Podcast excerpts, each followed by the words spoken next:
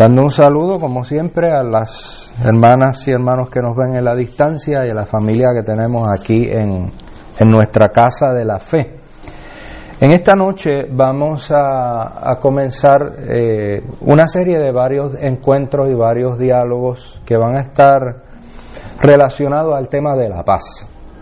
Eh, y estamos siguiendo una guía de, de nuestra denominación que se produjo hace algún tiempito atrás eh, para llevarnos a meditar sobre el tema de, una temporada de paz.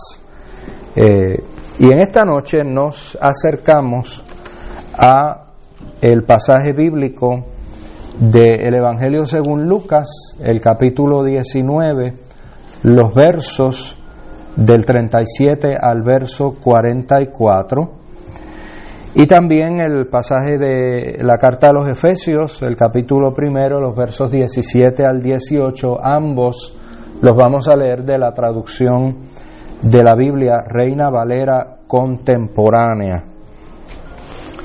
En nombre de Dios Padre, Dios Hijo y Dios Espíritu Santo. Amén. Cuando se acercó a la bajada del monte de los olivos, todo el conjunto de sus discípulos comenzó a gritar de alegría y a alabar a Dios por todas las maravillas que habían visto. Y decían, bendito el Rey que viene en el nombre del Señor, paz en el cielo y gloria en las alturas. Algunos de los fariseos que iban entre la multitud le dijeron, Maestro, reprende a tus discípulos. Pero Jesús les dijo, si estos callaran, las piedras clamarían. Ya cerca de la ciudad, Jesús lloró al verla y dijo, ah, si por lo menos hoy pudieras saber lo que te puede traer paz pero eso ahora está oculto a tus ojos, porque van a venir sobre ti días cuando tus enemigos levantarán un cerco a tu alrededor y te sitiarán y te destruirán por completo, a ti y a tus hijos dentro de ti, y no dejarán en ti piedra sobre piedra, por cuanto no te diste cuenta del momento en que Dios vino a visitarte. Y la porción de la carta a los Efesios, dijimos que era el capítulo primero, los versos 17 al 18, es una expresión del autor para su audiencia y, y la adoptamos y la hacemos nuestra hoy. Él dice así, que el Dios de nuestro Señor Jesucristo, el Padre de Gloria, les dé espíritu de sabiduría y de revelación en el conocimiento de Él. Pido también que Dios les dé la luz necesaria para que sepan cuál es la esperanza a la cual los ha llamado y cuáles son las riquezas de la gloria de su herencia en los santos, la palabra de Dios. Cuando nos acercamos a, los pasajes en los evangelios, particularmente en los evangelios, es importante que, que tengamos en, en nuestra memoria refrescada algunas de las características y condiciones de ese mundo en el cual esos hechos se relacionaron eh, y luego también las características del mundo en el cual se escriben esos relatos que se escriben varias décadas después. Así que estamos hablando del el siglo primero de nuestra era. Y para esos tiempos de Jesús, es importante saber que Jerusalén, la ciudad de Jerusalén, era el centro de una cultura que estaba marcada por la opresión política, por la ocupación militar, por el dominio social, por la explotación económica y algo muy triste y lamentable también por la acomodación religiosa. En el verso 38 del pasaje que hemos leído en el capítulo 19 de Lucas, encontramos allí, es una narración bastante familiar, todos los años para Semana Santa leemos alguna de esas versiones eh, de la, yo digo, mal llamada entrada triunfal. No tenía triunfo por ninguna parte, ¿verdad? Pero ya eso es tema para, para sermones que ya han pasado y sermones que vendrán pero es familiar para nosotros. Y ahí, cuando leemos la versión eh, de Lucas hoy, encontramos que en el verso 38 eh, se pinta al conjunto de discípulos, ahí no está hablando solamente de los doce, sino de la gente que iba siguiendo a Jesús, se les llama discípulos también, y se encuentra ese conjunto de discípulos mientras Jesús se va acercando a la ciudad, gritando, gritando, gritando, y es importante observar qué es lo que están gritando. Y ellos están gritando a la luz de esta narración dos expresiones. Bendito el rey que viene en el nombre del Señor. Y la otra expresión, paz en el cielo y gloria en las alturas. Bendito el rey que viene en el nombre del Señor, y paz en el cielo y gloria en las alturas. Cuando leemos eso, y si lo miramos en el contexto amplio del Evangelio y de los demás Evangelios también, nos podemos percatar de que aunque aquellas personas están bien entusiasmadas, ¿verdad? Gritando y diciendo esas cosas, lo cierto es que tanto los doce como el resto de los discípulos y las multitudes y el liderato religioso de toda aquella región que era conocida como Judea, tenían unas expectativas y tenían unos entendimientos muy diferentes sobre lo que esas frases significaban. Aunque muchos estuvieran diciendo las frases eh, y otros las estuvieran escuchando, no todo el mundo estaba entendiendo lo mismo. Y es importante que nosotros podamos observar eso. Algunos de los allí presentes estarían pensando en el cumplimiento de un pasaje bíblico del profeta Zacarías, el capítulo 9, verso 9, que describe la llegada de un nuevo rey montado sobre un burro, llegando a Jerusalén. Y algunos tendrían eso en la mente, aquellos que estuvieran más familiarizados con las escrituras de los profetas. Pero otros, al escuchar y decir esas mismas frases, estarían esperando la expulsión de las fuerzas de ocupación del imperio romano que era la gente que estaba allí, era la gente que mandaba allí en todo el mundo conocido, pero en aquella región en particular que es la que nos concierne. Y ellos tendrían las expectativas de que el líder que estaría llegando, al cual ellos llamaban el Mesías o el Cristo, vendría a, levantar una revuelta para entonces poder expulsar al ejército ocupador del imperio romano, sacarlo de la región y entonces ellos poder ser libres y convertirse en una potencia, etcétera, etcétera. Otros de los que allí estaban estarían viendo ese espectáculo y estarían contemplando una amenaza, porque lo que allí estaba acercándose constituía una amenaza a su acostumbrado y acomodado estilo de vida.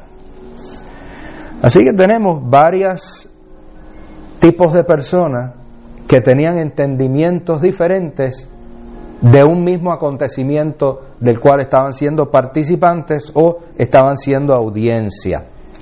Pero resulta que Jesús rompía con todas esas ideas y rompía con todas esas expectativas. Él no venía a llenar ninguna de esas expectativas ni ideas que la gente tenía.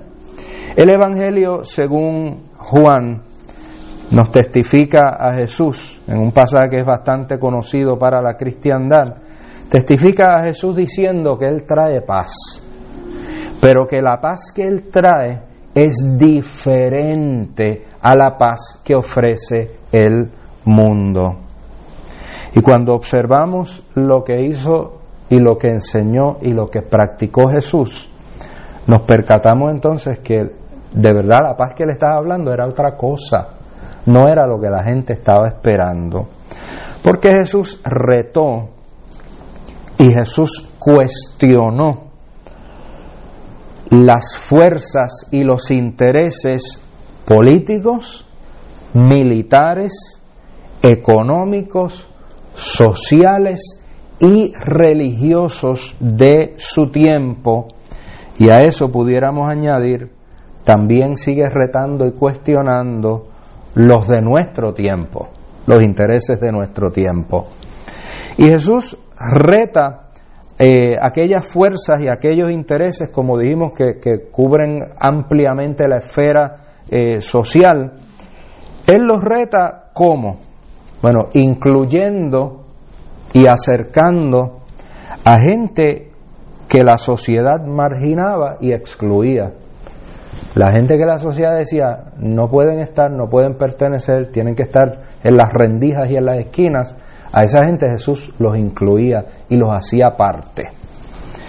Jesús también cuestionaba esas fuerzas e intereses de su tiempo, trayendo y ofreciendo compasión y ofreciendo salud a las personas que estaban atormentadas, ya fuera por enfermedades de carácter físico o de carácter mental.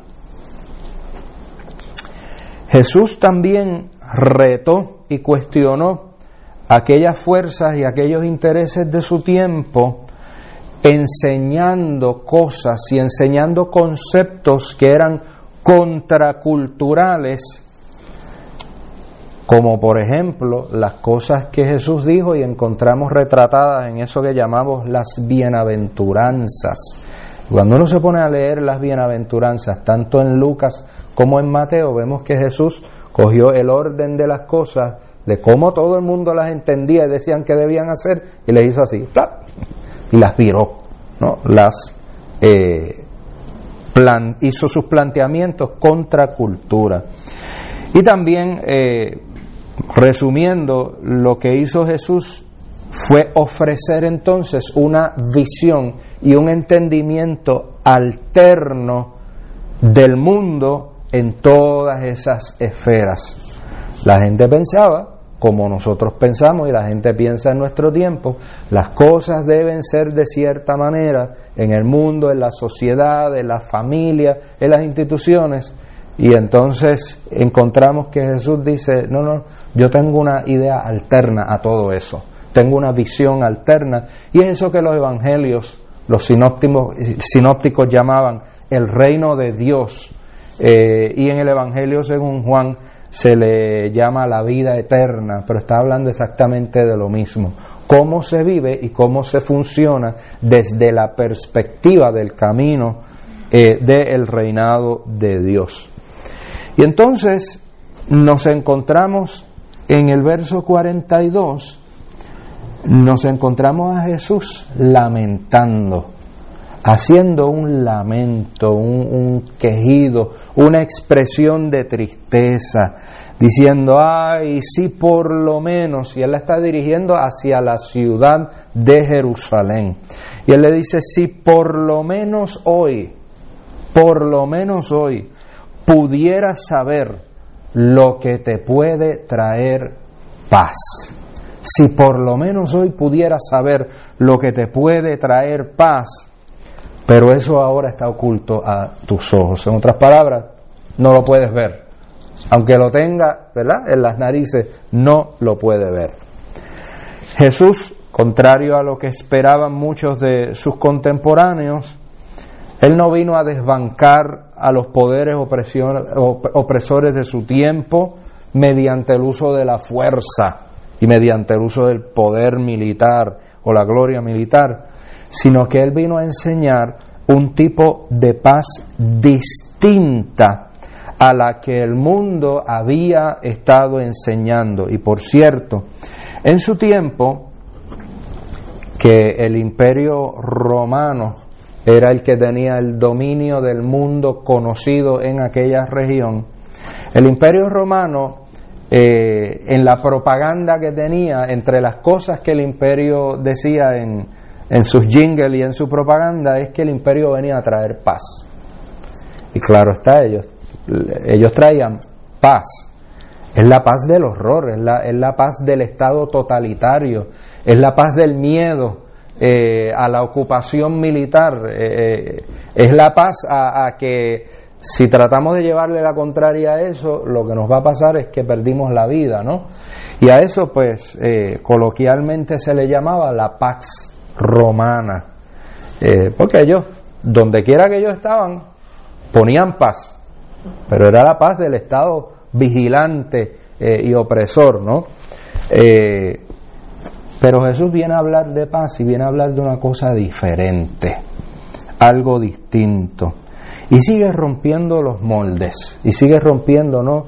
esa cajita donde, donde trataban de encerrar a Dios y los conceptos de Dios.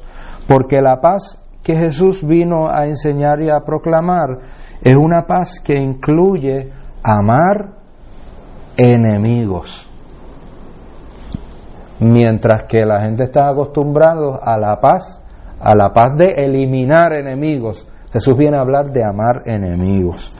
La paz que Jesús enseña incluye el concepto del perdón, un concepto que para los antiguos preferían mantenerlo muy limitado y lo encontramos eh, incluso en algunas de las narraciones nos encontramos algunos de los discípulos de Jesús preguntándole al Señor, bueno, ¿y, cuántas veces es que? Ellos estaban buscando calcular, no, no, no para agotar el perdón, sino para saber, ok, hasta aquí llegué y se acabó. Y no, y Jesús viene a hablar de otro tipo de perdón. Cuando dice 70 veces 7, está diciendo siempre, el perdón que no tiene límites. Y, y la paz que Jesús viene a enseñar es una paz que incluye hospitalidad y acogida para la gente que era rechazada. Y la paz que Jesús vino a traer y a enseñar incluye la alimentación para las personas hambrientas y necesitadas. Y la paz que Jesús fue a enseñar y estuvo mostrando incluye el poder del amor para transformar las vidas y transformar incluso la cultura de aquellas vidas que son transformadas. Y eso, eso que Jesús enseña, eso que Jesús practica, eso que Jesús lleva al, al, al nitty gritty, ¿no? al day to day, a lo concreto, eso es lo que puede traer paz. Volviendo entonces y ampliando un poquito algunas de las características del entorno en que vivió Jesús, decíamos que era una, un entorno de opresión política.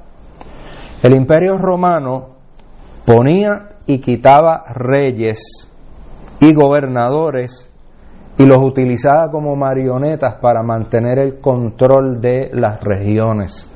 Y cuando nosotros leemos en los evangelios sobre un tal Herodes y sus hijos y se les llaman rey, no estemos pensando que eran unos monarcas que tenían gran poder, en realidad eran marionetas que el emperador romano permitía que estuvieran allí y les servía a él de control eh, a través de ellos. Y lo mismo pasaba con los gobernadores que el imperio ponía en la región y conocemos el que estaba en los tiempos de Jesús que se llamaba Poncio Pilato. Y era un tiempo de opresión, un tiempo donde no podía haber diversidad, un tiempo donde no se podía cuestionar lo que estaba establecido, eh, un tiempo donde no había espacio para la disidencia, era el tiempo donde cualquier cosa que cuestione el poder absoluto del imperio, pues va a quedar eliminado y va a quedar eh, sin voz. ¿no? Eh, la otra característica que mencionábamos era la de ocupación militar. Eh, y donde quiera que el imperio romano había conquistado, dejaba por allí legiones. Legiones eran enormes grupos de sus soldados, de su presencia del ejército. Eh, y las legiones del ejército romano tenían el poder de confiscar propiedades.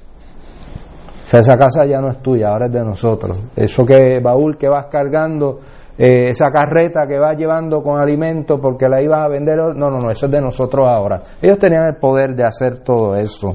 Tenían el poder de reclutar soldados. Eh, tenían el poder de darle instrucciones a cualquier persona para que hiciera lo que ellos quisieran hacer.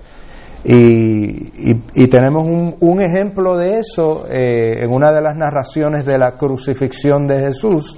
Jesús está que ya no puede con, con, el peso del pedazo de madera encima y viene un soldado y le dice a uno que estaba por allí, dice, no, pues ahora tú lo vas a cargar. Aquel hombre no tenía opción. No era, tú quieres ayudarlo. No era, tú, levántate y ayúdalo. No opción. Ellos tenían ese poder. Eh, tenían el poder de aprisionar y tenían el poder incluso de ejecutar a quienes ellos consideraran como traidores a los intereses del imperio. Opresión política, ocupación militar. Otra de las características que mencionábamos era el dominio social. Eso era una sociedad y una cultura que estaba dominada por unos pocos, por una élite quienes ostentaban poder y quienes ostentaban las riquezas tenían la capacidad de mantener su posición privilegiada, ¿cómo lo hacían? Pues pagando tributo al imperio y jurando lealtad al imperio. Y de esa manera ellos se aseguraban de estar siempre en la parte de arriba de la pirámide. En esa misma sociedad, las enfermedades la pobreza y los desastres naturales eran adjudicados a quienes los estaban sufriendo. O sea, quien sufriera pobreza, enfermedad o fueran víctimas de desastres naturales, el entendimiento social decía, eso les pasó por culpa de ellos. O sea, se, se culpaba a la víctima. Y encontraremos un ejemplo de eso en el capítulo 9 de Juan, un capítulo muy interesante donde hay un hombre eh, ciego, un hombre no vidente, eh, y le preguntan a Jesús, bueno, ¿quién pecó? ¿Él o sus papás? ¿No? Es esa mentalidad. Él está sin vista porque es culpa de él, es culpa de él. En ese entorno ¿no? de, de dominación social, las mujeres eran consideradas propiedad de los maridos. Así que yo tengo, que sé yo, que cuantas vacas, bueyes y una mujer, o dos o tres, ¿verdad? De acuerdo al poder económico que tuvieran. Y en ese mismo entorno, la esclavitud era una institución aceptable. Era parte de la vida cotidiana al punto, al punto de que ni siquiera las escrituras sagradas escritas en esos tiempos y producidas en esos tiempos, ni siquiera lo que eventualmente se convirtió en lo que ahora llamamos escritura sagrada, cuestionaba la esclavitud, sino que la daban como algo normal. Cuando usted está leyendo las cartas en el Nuevo Testamento, va a encontrar en, varias, en varios lugares que se le está diciendo a la gente cómo es que los cristianos deben funcionar y le dicen que los papás deben actuar de esta manera y las esposas de esta manera y los hijos de esta manera y los esclavos de tal y tal manera. Y parte de lo que se le dice a los esclavos es que en su actuación ellos debían someterse a sus amos, no solamente a los que los trataran bien. Dice una carta que tiene el nombre de Pedro, no la escribió Pedro, pero le pusieron el nombre de él. Eso se escribe unas décadas después de la muerte de Pedro. Pero parte de lo que se le dice a los esclavos es que obedezcan a sus amos, no solo a los buenos, sino a los abusadores y maltratantes. Obedézcanlo calladito, como si estuvieran sirviendo al Señor. O sea, así de enraizada estaba la institución de la esclavitud, que para usted y para mí en este tiempo es algo inconcebible y es un, un horror, pero para ellos era normal, incluso, ¿verdad?, en ese mundo bíblico. Si alguien está buscando algún pasaje donde se cuestione la institución de la esclavitud en esos tiempos, no lo va a encontrar, porque no estaba, era parte de lo que se partía de esa premisa. Esa era esa sociedad. Y decíamos también que era de explotación económica. El producto de la agricultura era expropiado por las élites sociales a través de tributos, a través de usura, préstamos a, intereses enormes eh, y de grandes deudas y leyes que perjudicaban a los agricultores.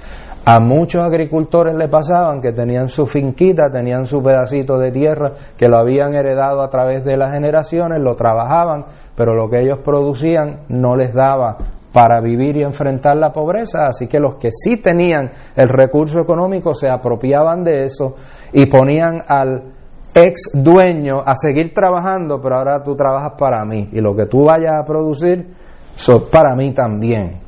Y en ese sistema de explotación eh, era que se estaba viviendo. La gente común, ¿verdad? Juan del pueblo, decían en, mi país, eh, tenían que en ocasiones recurrir a recoger salud, a recoger las sobras de las cosechas en los campos para subsistir. Y, de eso encontramos un ejemplo en un librito del Antiguo Testamento que se llama Ruth, donde pues se daban las instrucciones a los que recogían las cosas en el campo, dejen siempre dos o tres espiguitas por ahí porque la gente necesitada va a venir a buscarlas. Y la gente dependía de eso para poder comer. La realeza, los cobradores de impuestos y los cambistas eran libres de enriquecerse exorbitantemente como premio a su colaboración con la ocupación romana. Porque en última instancia ese era, ese era el gran producto yo me porto bien con el imperio, de alguna manera me van a recompensar. También habíamos mencionado la acomodación religiosa. Y resulta que en las tierras que habían sido ocupadas por el imperio romano, la gente era libre de mantener y de practicar sus costumbres religiosas siempre y cuando no interfirieran ni cuestionaran el orden social, político, económico y religioso del imperio. En otras palabras, ustedes no nos crean problemas, adoren lo que le dé la gana, como le dé la gana y a quien le dé la gana. Pero quédense quietecitos, ¿no? Y lo vemos, eh, eso era tan fuerte, eh, que lo vemos, por ejemplo, en el texto que acabamos de leer, en el interés de los fariseos en silenciar a los otros discípulos de Jesús. Una de las cosas que llama la atención en ese pasaje es que en el grupo de discípulos que venía acompañando a Jesús, venían fariseos también. Jesús tenía discípulos que eran fariseos. No, no. A veces pintamos, ¿no? Los fariseos eran los malos de la película, ¿no? Había como en todo, de todo, de todo como en botica. Pero los que estaban allí fariseos acompañando a Jesús, cuando empiezan a escuchar lo que están gritando, ¿qué van a decir ellos? Mira, tumben eso, tumben eso, no estén diciendo eso. ¿Qué es lo que esta gente estaba diciendo? Esta gente está diciendo, bendito el rey que viene. Ahí no podía haber otro rey que no fuera el César, el emperador.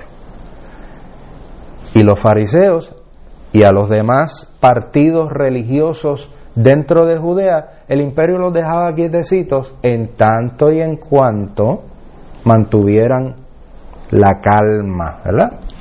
Así que encontramos ahí entonces a unos fariseos diciéndole a los discípulos, no, no, no, no. ¿Por qué? Porque pueden venir aquellos, lo van a escuchar y eso va a ser problemas para todo el mundo. Así que ese, es el entorno que nos encontramos en todo eso. Y en medio de todo eso es que Jesús aparece y aparece enseñando y practicando una manera distinta de hacerle frente a esos poderes del mundo. La paz que se fundamenta en el amor y no en la fuerza del odio, ni en la fuerza de la venganza, ni en la fuerza de la opresión. Y entonces, cuando observamos ese mundo en el cual vivió Jesús, podemos identificar condiciones muy parecidas en el mundo en que nosotros vivimos ahora. Esto no es como en algunos programas que se dice cualquier parecido con la realidad es pura coincidencia. No, no, en este caso no es pura coincidencia. Es que los seres humanos somos seres humanos. Y cuando miramos ahora nuestro mundo contrastado con ese mundo en el que vivió Jesús, nos encontramos algunas cosas que se parecen. Y voy solamente a decir algunas, no, no voy a entrar en, en todo lo que pudiéramos entrar. Pero nosotros vivimos en un mundo donde la adoración a la fama, que hay incluso una, una expresión, se le da un nombre de eso, dice, ah, tus cinco minutos de fama, ¿no? Porque lo importante es tener esa fama, la adoración a la fama y la elevación de la riqueza al estatus de celebridad y a la misma vez la humillación de quienes carecen de recursos eh, y, se les hace ver como responsables y culpables por su condición de desigualdad y desventaja económica. Eso lo vivimos en nuestro tiempo. ¿Cuántas veces estas orejitas, verdad, del hijo de doña Elvira, escuchan por ahí en nuestro entorno? Hay esa gente que están durmiendo por ahí, ellos están ahí porque quieren, porque se lo ganaron, porque no trabajaron, porque son vagos, porque son pillos, etcétera, etcétera. Mientras que entonces quien está en poder de estatus de celebridad los seguimos, este, y hay gente incluso en nuestra sociedad a quienes se les paga por el hecho de que son famosos. Y voy a dar un ejemplo con nombre y apellido. Usted ha visto a la gente de la familia Kardashian. ¿Qué, qué, qué aporte hace esa gente al bienestar de la humanidad? Ninguno. No, no tienen ni siquiera cerebro. Cuando usted los oye hablar, eso está lleno de, de, de helio pero se les paga por ser famosos. Ayer estaba leyendo, ayer Mantier estaba leyendo un artículo que estaba indicando cuánto dinero puede producir un breve comentario en una red social dependiendo quién lo diga. Yo hago un comentario en la red social Facebook o Twitter lo vieron la gente y algunos van a decir, ahí está el pastor de nuevo con sus tonterías. Pero si viene un artista muy cotizado y dice, ay, me duelen los pies y yo quiero entonces ponerme una cremita para que se me quite eso, escribir eso le produce millones. Porque inmediatamente va a haber un montón de gente, ay, lo dijo fulano, pues yo tengo que ir a comprar la cremita que se puso en el dedo. Y son unas cantidades que uno dice, Dios mío, ¿cómo es esto posible? Y es posible, solo pues porque, ¿qué es lo que tú sabes hacer? Ah, pues yo soy famoso, that's it, eso es lo que hay. En eso, en, ese tipo de idolatría, ¿no? Materialista es la, que estamos viviendo. Eh, la constante idealización y exaltación del poderío militar como si fuese un valor intrínseco al cristianismo. Y eso no nos damos cuenta, pero nos debiera preocupar. Y, debo hacer el disclaimer, y qué bueno que me están viendo y que se está grabando, para que cuando me citen, me citen bien y no digan lo que yo no estoy diciendo. Nuestra propia denominación, nosotros tenemos una tradición de ministrar en las Fuerzas Armadas. Porque la gente que está en las Fuerzas Armadas son seres humanos también y necesitan ayuda. Y, y, la, y la Iglesia Presbiteriana USA tenemos una enorme tradición y un movimiento muy fuerte y un ministerio bien, bien bueno de capellanes en todas partes del ejército. Eh, pero hemos llegado a un punto, y no es un pero, es punto y aparte.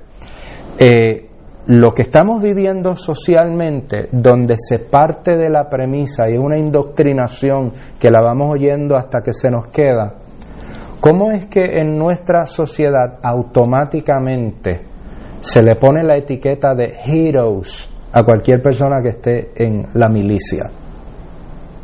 Y ser un hero es alguien que hace algo heroico, no, pero automáticamente hero, ¿no? Y, y esa esa idolatrización, esa exaltación del poderío militar como si fuera parte de, la, de, una bendición divina y como si Dios estuviera aplaudiéndonos, como si fuera un valor de Jesucristo, es preocupante porque si estudiamos a Jesucristo en serio, nos damos cuenta de que la mente de él iba por otro lado. El aplauso de las multitudes a la arrogancia verbal a maltratar a otra gente con lo que se dice, cómo se dice. Eh, eh, allá en mi barrio le decían hablar estrujado, ¿no? Eh, pues eso se aplaude como si eso fuera la gran virtud del carácter, cuando es algo que debiera ser vergonzoso, pero ya no lo es, ahora se aplaude. Y we cheer that. La criminalización de las minorías sociales y la falta de sensibilidad hacia las condiciones detrimentales del prójimo y el fomento de una religiosidad individualista que se acomoda a los intereses de poderes gubernamentales y poderes corporativos. Todo eso lo vemos ahora. Y cuando miramos eso, lo vemos retratado también de diferentes maneras en el mundo en que vivió Jesús. Y como les decía, pudiéramos entrar en más ejemplos, pero no vamos a seguir dando ejemplos para muestra con un botón basta, pero la intención es hacer un llamado a la reflexión y hacer un llamado a realinear nuestros valores con los valores de Jesús. Que nuestra definición de paz, de shalom, de bienestar, se parezca a la definición de Jesús y no a la definición del imperio romano, ni de las élites sociales y religiosas de aquel tiempo, ni del nuestro. Es una invitación a reconocer el camino transformador de Jesús que nos pone realmente en dirección a lo que nos puede traer paz, que es vivir constantemente en eso que Jesús llama allí en el verso 44 el momento de la visitación de Dios. Que usted y yo podamos vivir cada día nuestro momento de la visitación de Dios, de que estamos percibiendo la presencia divina y que estamos entonces actuando a la luz de esa presencia divina indistintamente de todo ese caos social de múltiples manifestaciones que acabamos de analizar. Y a manera de, una, digamos, recoger los cabitos sueltos o a manera de conclusión, eh, yo quisiera invitarles a, a, nosotros que estamos aquí y a, ustedes que nos ven a lo lejos, a, reflexionar en, en una pieza clásica conocida como la bendición franciscana que dice de la siguiente manera, ¿verdad? Viene de la misma tradición de lo que cantábamos hace, un ratito, cantábamos Hazme un instrumento de tu paz de Francisco de Asís, y la bendición franciscana viene de esa tradición, eh, diciendo así, que Dios te bendiga con la incomodidad frente a las respuestas fáciles, las medias verdades y las relaciones superficiales para que seas capaz de profundizar dentro de tu corazón.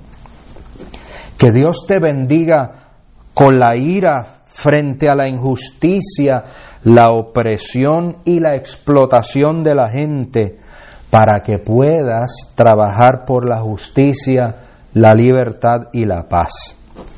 Que Dios te bendiga con lágrimas para derramarlas por aquellos que sufren dolor, rechazo, hambre y guerra, para que seas capaz de extender tu mano, reconfortarlos y convertir su dolor en alegría.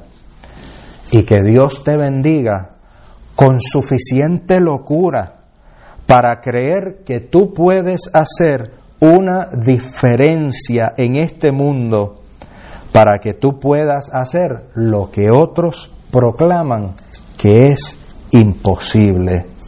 Amén. Y amén. Un abrazo a los hermanos en la distancia, muchas bendiciones y hasta nuestra próxima reunión y encuentro.